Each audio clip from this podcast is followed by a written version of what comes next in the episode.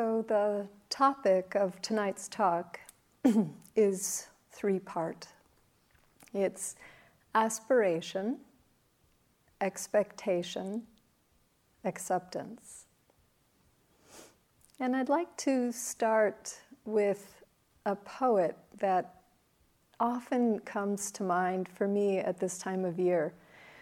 Probably because I first uh, heard him most deeply that I can remember sitting next door at the retreat center in the fall during the long fall course. The poet is Ryokan, the Zen hermit monk from the 18th century Japan. I find many of his poems have this tone, this quality of a kind of amazing, wholehearted presence in his experience and the way he describes it, and also a sense of real ease in his being, even though it's not always entirely pleasant what he's describing. So, this is the poem. The autumn night has lengthened, and the cold has begun to penetrate my mattress. My 60th year is near. Yet there is no one to take pity on this weak old body. The rain has finally stopped. Now just a thin stream trickles from the roof. All night, the incessant cry of insects. Wide awake, unable to sleep, leaning on my pillow, I watch the pure, bright rays of sunshine. He seems to me so at home in his aging body with the rain falling on the roof, even in his loneliness. And so, so present for the light when it streams in in the morning.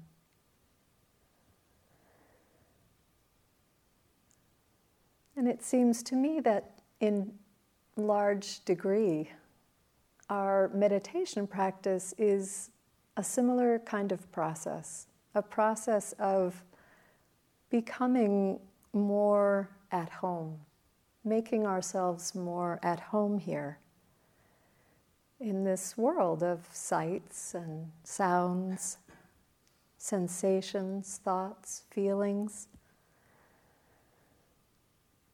Training ourselves in this more and more fully in awareness, in loving kindness, knowing this breath, this body, this mind knowing aversion, knowing clinging, knowing wisdom, knowing compassion. It takes a tremendous willingness to look deeply enough at ourselves, at what goes on in our inner worlds, at how we relate to our own experience to come to that place of being so deeply at home in our experience.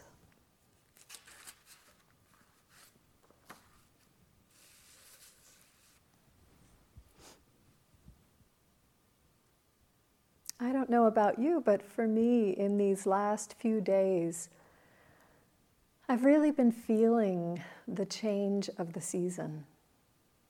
I know it's been happening for a while, but somehow, you know, I found myself saying to people yesterday, it really feels like November. Funny because it was November 1st. Just the bareness of the trees and the cold coming in, the cold nights. There's a beautiful, clear, clear sky tonight. It's cold, and the stars are sparkling out there It feels like November. it's a kind of bittersweet time of year with the ending of summer,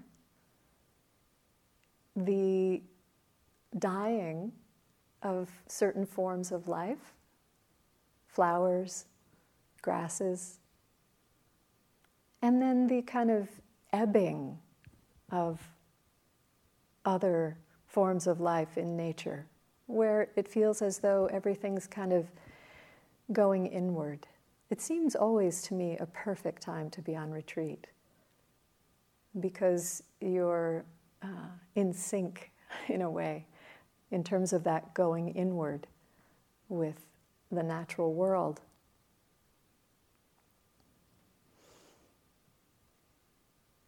One of the things that I'm very involved with throughout the spring and summer and in the fall, but in a different way in the fall, is a large uh, vegetable garden in my yard.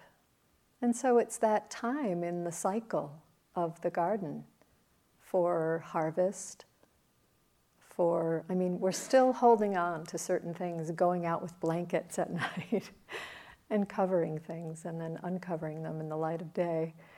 But soon we won't even be able to preserve the chard. it will be time to pull what's left out there in and turn the beds over and let the garden rest.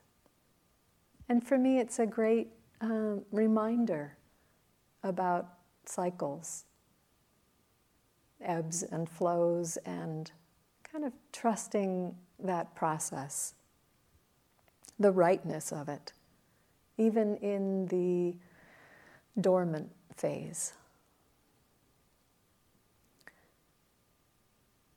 And I think practice is similar to that, that it has its own cycles. There are cycles of arrival and settling, finding some calm, some continuity in practice, things deepening, tranquility, and then perhaps certain kinds of agitation, something bubbling up. I like to think of this as cycles of peacefulness and purification. Can we sense the rightness of that? In the same way that the garden has its cycles, that nature has its cycles. Certainly, I've seen in my own experience that it's easy to lose sight of that trust in the cycles when I'm in a more challenging one, challenging phase of practice, when things are stirred up, when it feels more like purification than peace. It's so easy then to assume that something's wrong, especially if we're experiencing something like aversion or fear or agitation. It's hard to think that's right. Or loneliness or longing.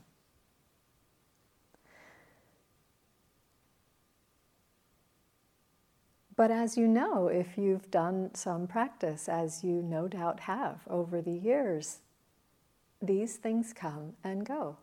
They're cyclical.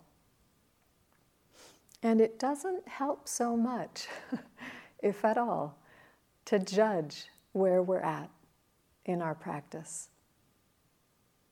To try to figure out where we are in the unfolding of our experience. What usually feels more helpful is settling back and resting in that trust that what's arising is what needs paying attention to. It's where it's what we have to work with. It's where our practice is.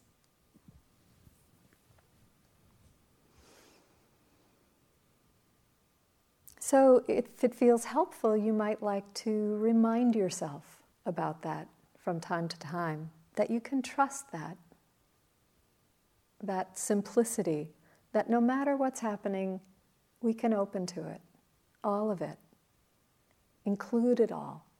That awakening is possible within all these different aspects of our experience rather than separate from them.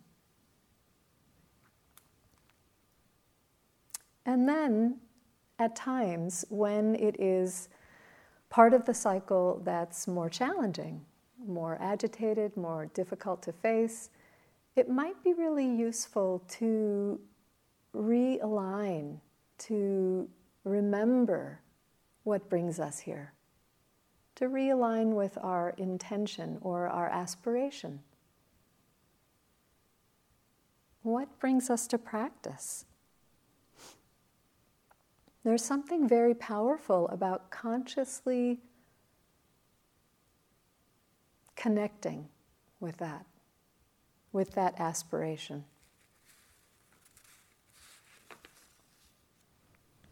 In a way, it's a kind of fuel for our practice, kind of like uh, putting gas in the engine.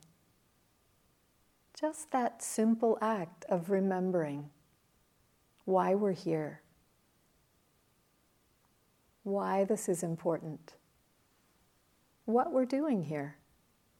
It's empowering. It's something that can help to support us in difficult times or perhaps just in neutral times when we're not particularly feeling the juice of practice. We're just feeling like we're punching in at the beginning of the day and punching out at the end, putting in our time.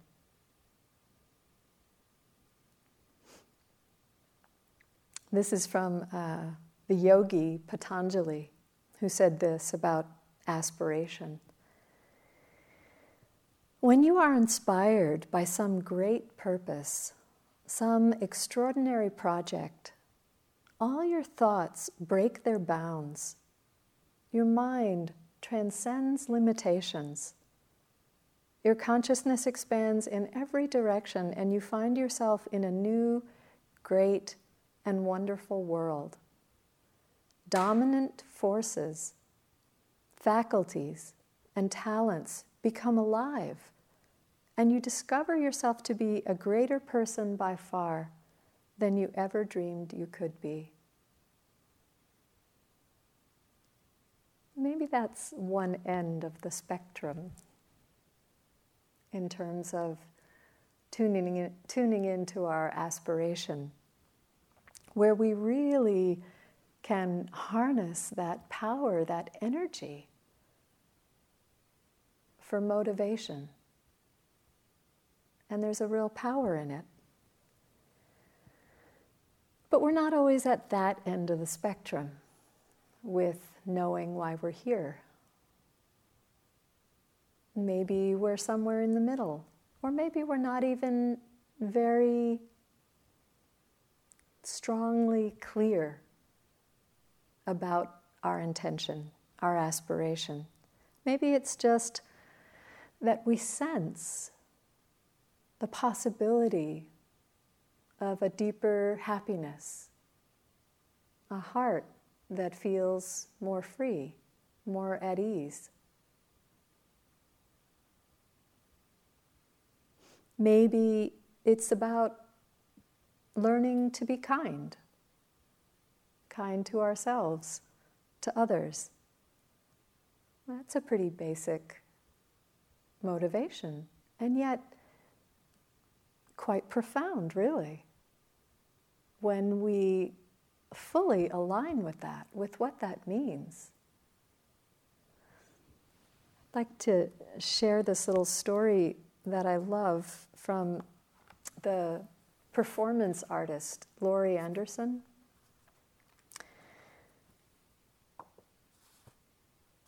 She lives in New York and she's talking about an experience she had there. so she says, Last fall, the Dalai Lama came to New York City to do a two week ceremony called the Kala Chakra, which is a prayer to heal the earth. And woven into these prayers were a series of vows that he asked us to take And before I knew it, I had taken a vow to be kind for the rest of my life.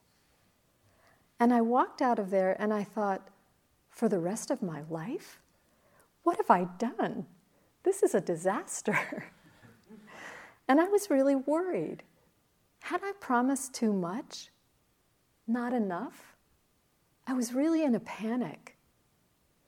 They had come from Tibet for the ceremony and they were walking around Midtown in their new brown shoes. And I went up to one of the monks and said, Can you come with me to have a cappuccino right now and to talk? And so we went into this little Italian place. He had never had coffee before. So he kept talking faster and faster. And I kept saying, Look, I don't know whether I promised too much or too little. Can you help me? And he was being really practical. He said, Look, don't limit yourself. Don't be so strict. Open it up. He said, The mind is like a wild white horse. And when you make a corral for it, make sure it's not too small. And another thing, when your house burns down, just walk away. And another thing, keep your eyes open. And one more thing, keep moving, because it's a long way home.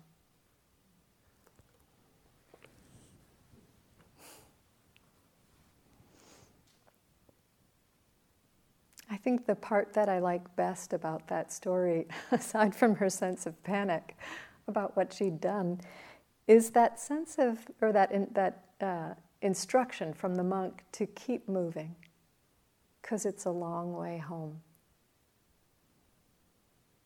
For me, that helps. It helps me to, to see practice more as being on a path sort of aiming in a direction that feels skillful, that feels like it leads to less suffering for myself, for those I come into contact with through my actions.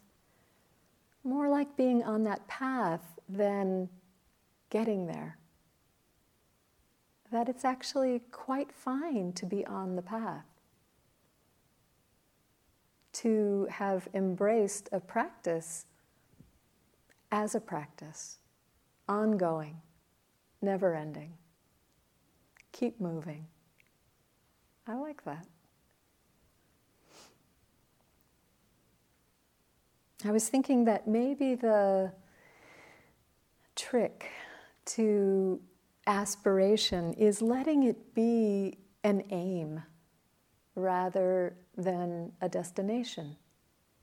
And that maybe the tendency that we have to fixate on a destination is what uh, shifts aspiration into expectation. Or at least it's a setup for certain kinds of expectations to arise at different times.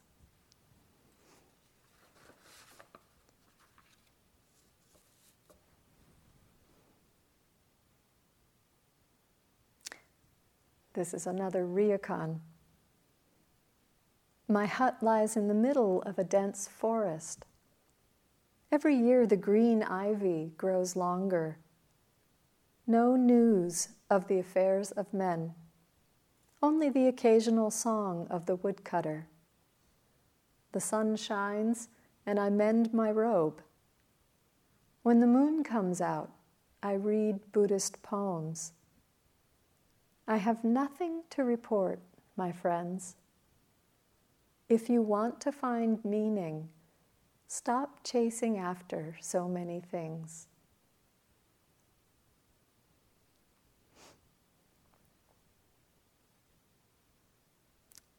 I feel confident that we probably, as a group, can appreciate that and that that is a part of our lives already, not to be so much chasing after things, perhaps worldly things. I mean, you have to have some some of that in order to, you know, remove yourself from life and sit yourself down on a meditation cushion for any period of time. that's in itself an act of uh, not chasing after things. But it's interesting that that chasing after mind can come with us into the meditation hall, into retreat. And then how does it manifest? How do we experience it? Maybe outwardly, in terms of our preferences. Any thoughts any of you have had about how things should be here? it's not uncommon to notice those kinds of thoughts. You know, it should be more quiet or warmer or cooler, or this person should, or that person should, or I should.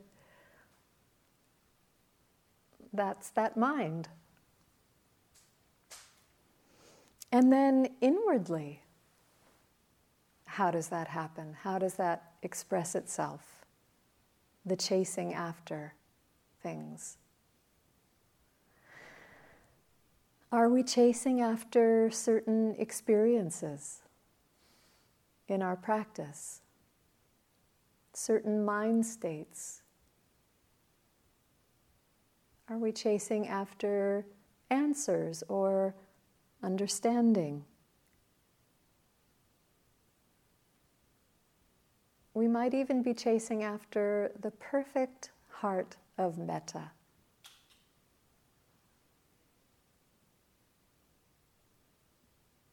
It's different. That energy of uh, expectation and looking for something that we think should be happening, that's different than strengthening the capacity to be aware, to see what is actually happening, or strengthening our ability, practicing being kind being open to our experience.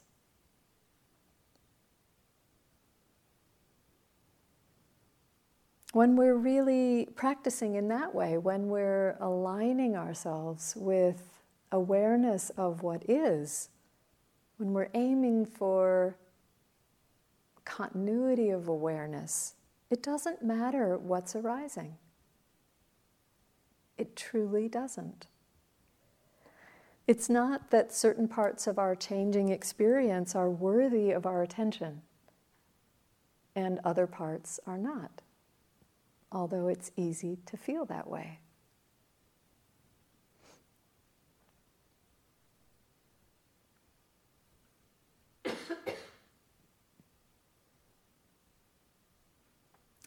It's so easy to think that a spiritual path or a meditation practice is a linear progression. You know, and we'd like that progression to be sort of nice and neat and orderly and uphill until we reach the top. And generally, it's not like that. Although there is some truth in the fact that we do make progress in our practice. So it's not black or white. If we're clinging to some idea, though, of how we think it should be, of where we think we should be in our practice, it's a trap. And it's a form of identification that I should be, you know, more whatever. Or, you know, I'm not doing well because this is happening.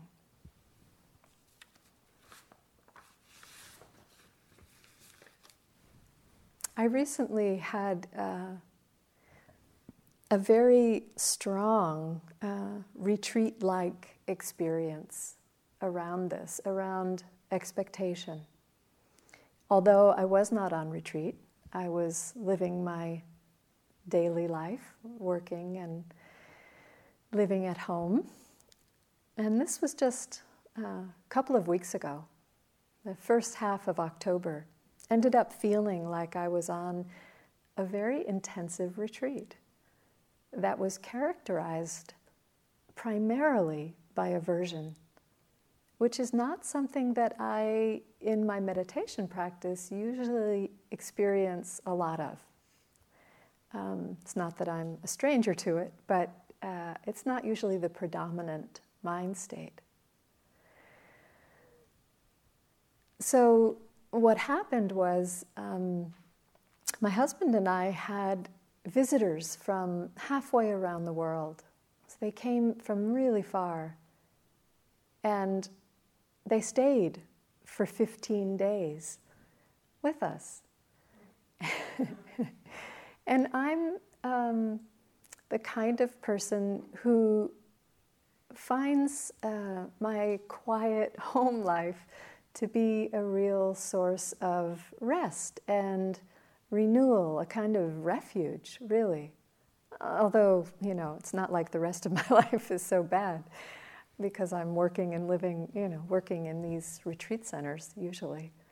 Uh, so it's pretty lovely, but still, home and just being able to sort of let down at home is something that I need, or I thought I needed. so it was a challenge to have people that I didn't know very well uh, there for so long. I think there's lots of jokes and things about you know house guests that they shouldn't stay for more than I don't know a few days, but 15 was a long time. And my expectation was that I would be consistently kind, and very generous. And that kind of met my, um, my self image of what I could do. And I didn't quite do it. I didn't do too badly, but there were moments where I would respond you know, I'd hear my voice and it would have an edge to it of irritation or impatience. Or there'd be ways where I would feel, just in terms of my quality of presence, um, that I wasn't really being as generous as I like to be. I'm not even sure that they noticed. But for me, it was excruciating.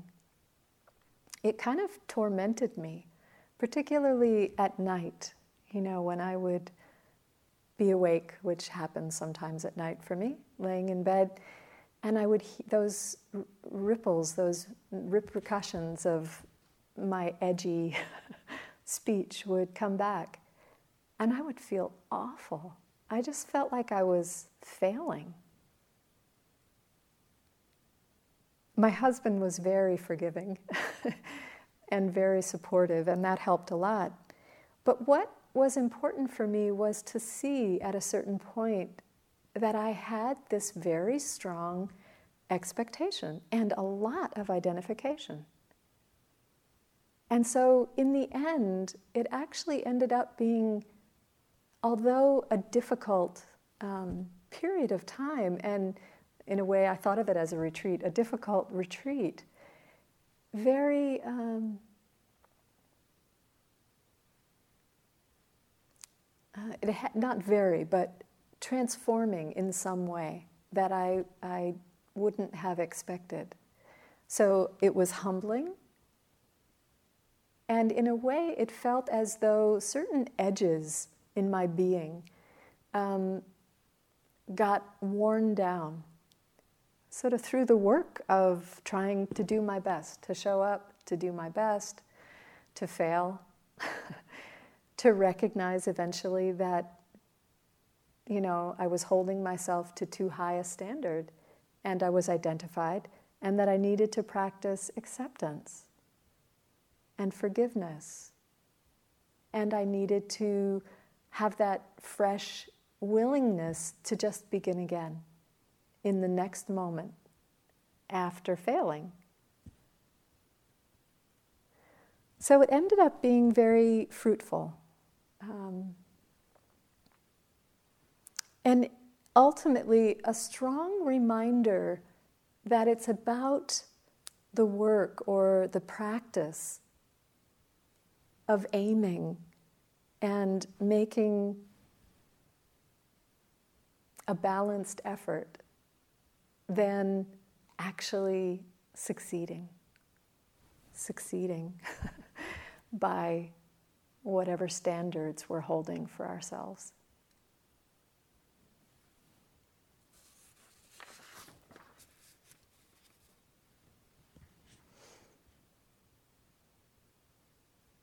Sometimes that shift from expectation, from where we want to be, into acceptance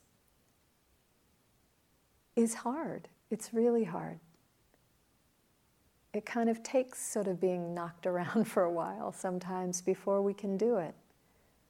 It did for me in that instance, and I can recall times on the cushion when it has as well. But that shift into acceptance is so powerful, so freeing, in a way, so healing.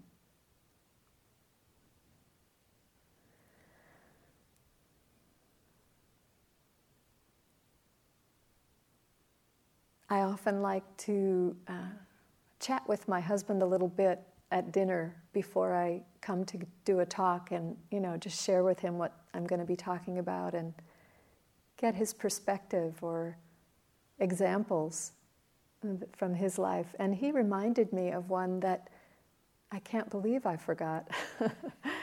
um, and that's parenting.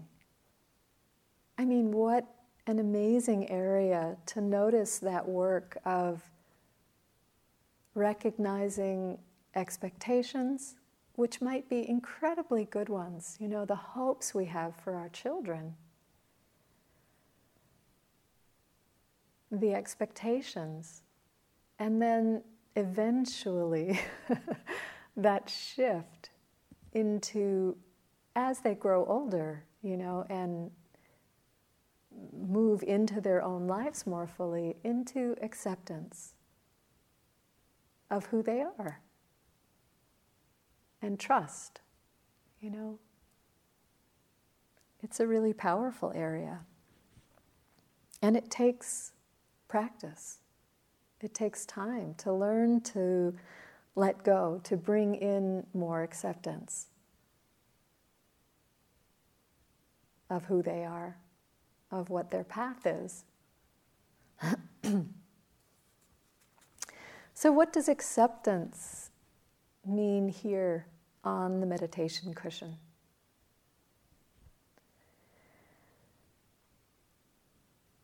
In a way, it's really simple.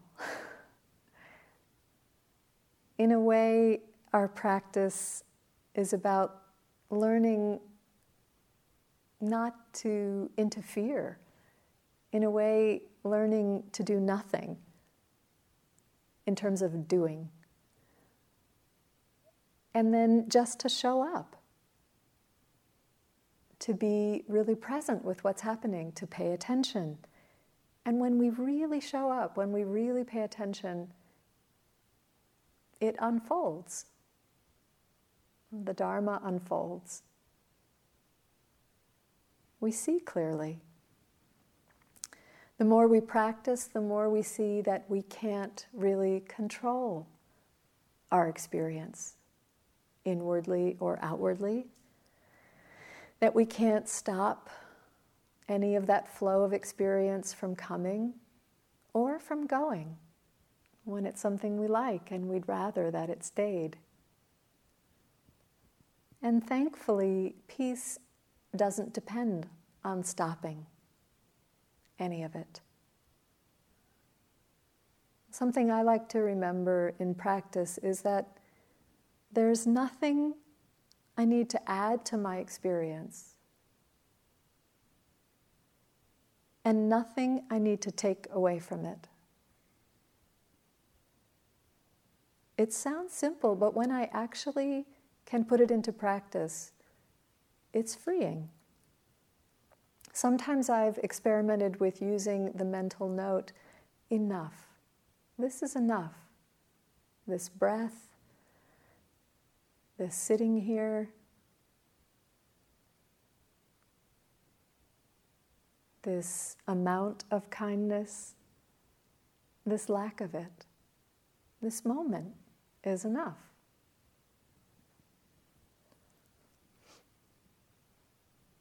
Nothing to add, nothing to remove from our experience. It's not uncommon in meditators to think that thinking will cease or that we'll no longer experience difficult emotions. That if we were only doing this right, if we only really got it, our minds and hearts would be empty, clear, totally silent and still. But it's not about avoiding experience, it's about learning to open to it with wisdom, with compassion. And so we open the field of awareness more and more, including more and more the pleasant, the unpleasant, the neutral experience.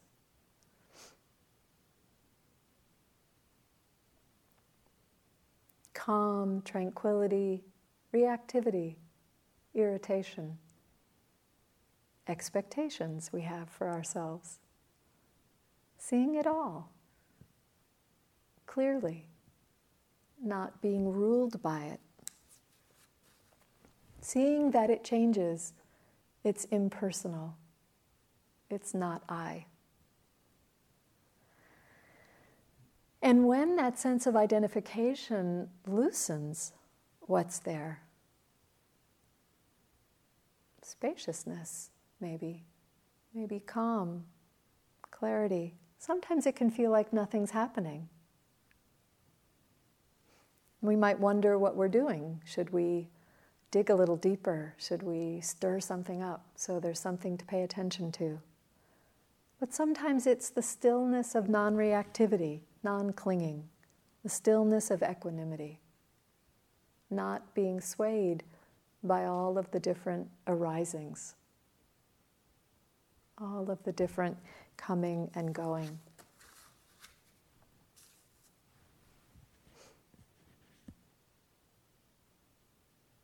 We all know how to do this. And I'm sure we all experience many moments of this.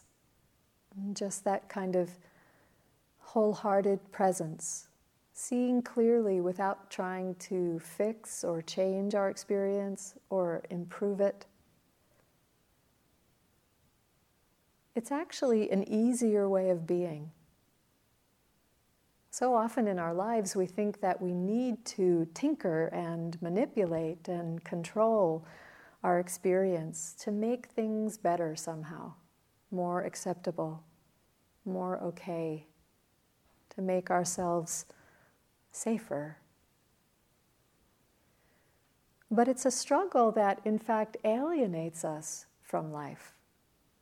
It's a disconnecting force to be doing that.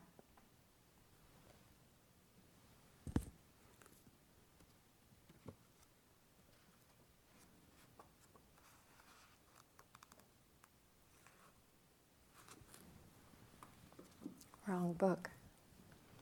This is a quote from someone I'd never heard of. I just found it in this book of quotations. His name is Morris West, and he wrote The Shoes of the Fisherman. And this is from that.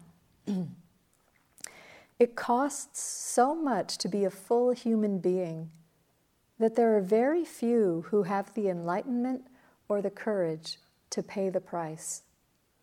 One has to abandon altogether the search for security and reach out to the risk of living with both arms. One has to embrace the world like a lover. One has to accept pain as a condition of existence. One has to court doubt and darkness as the cost of knowing. One needs a will stubborn in conflict, but apt always to total acceptance of every consequence of living and dying.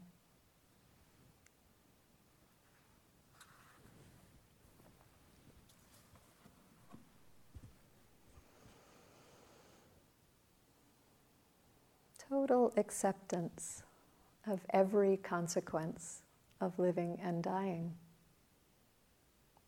We're practicing that.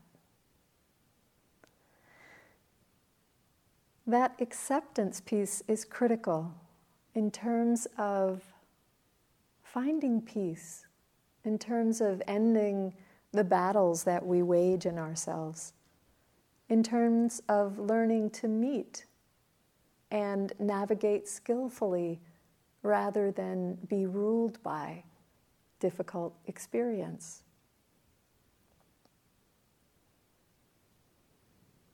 There's no wrong experience that you can have in meditation. Nothing that needs to be excluded. It's not about right or wrong experience. It's about wholeheartedness, presence, intention, kindness. We're learning to be open and present for the truth of our lives without clinging, without resistance, without confusion. And in doing this, we're growing in wisdom, in understanding, and coming to a place of deeper ease, deeper peace or freedom in our lives. I'd like to close with another poem.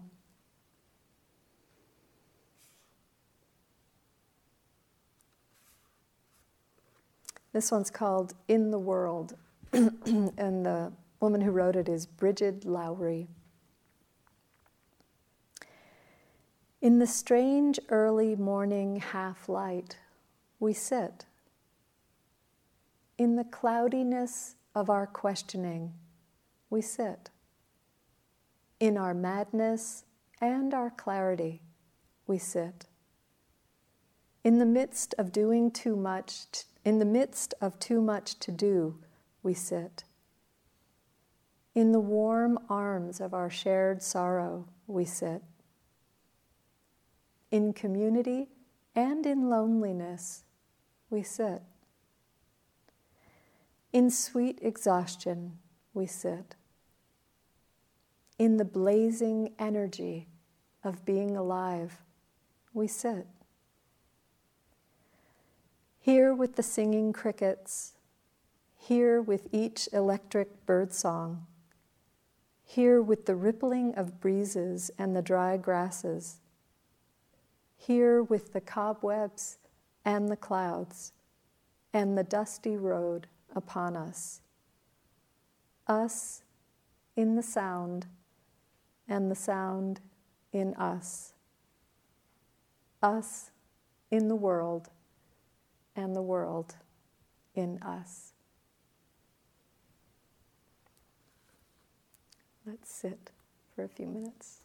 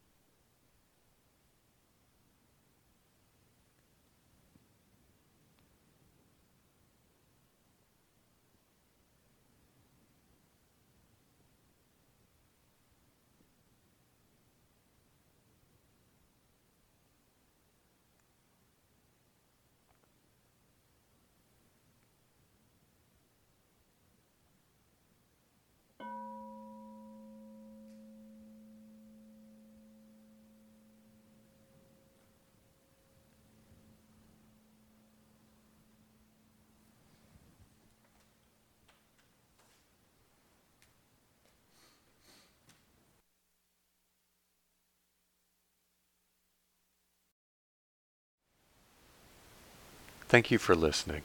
To learn how you can support the teachers and Dharma Seed, please visit dharmaseed.org slash donate.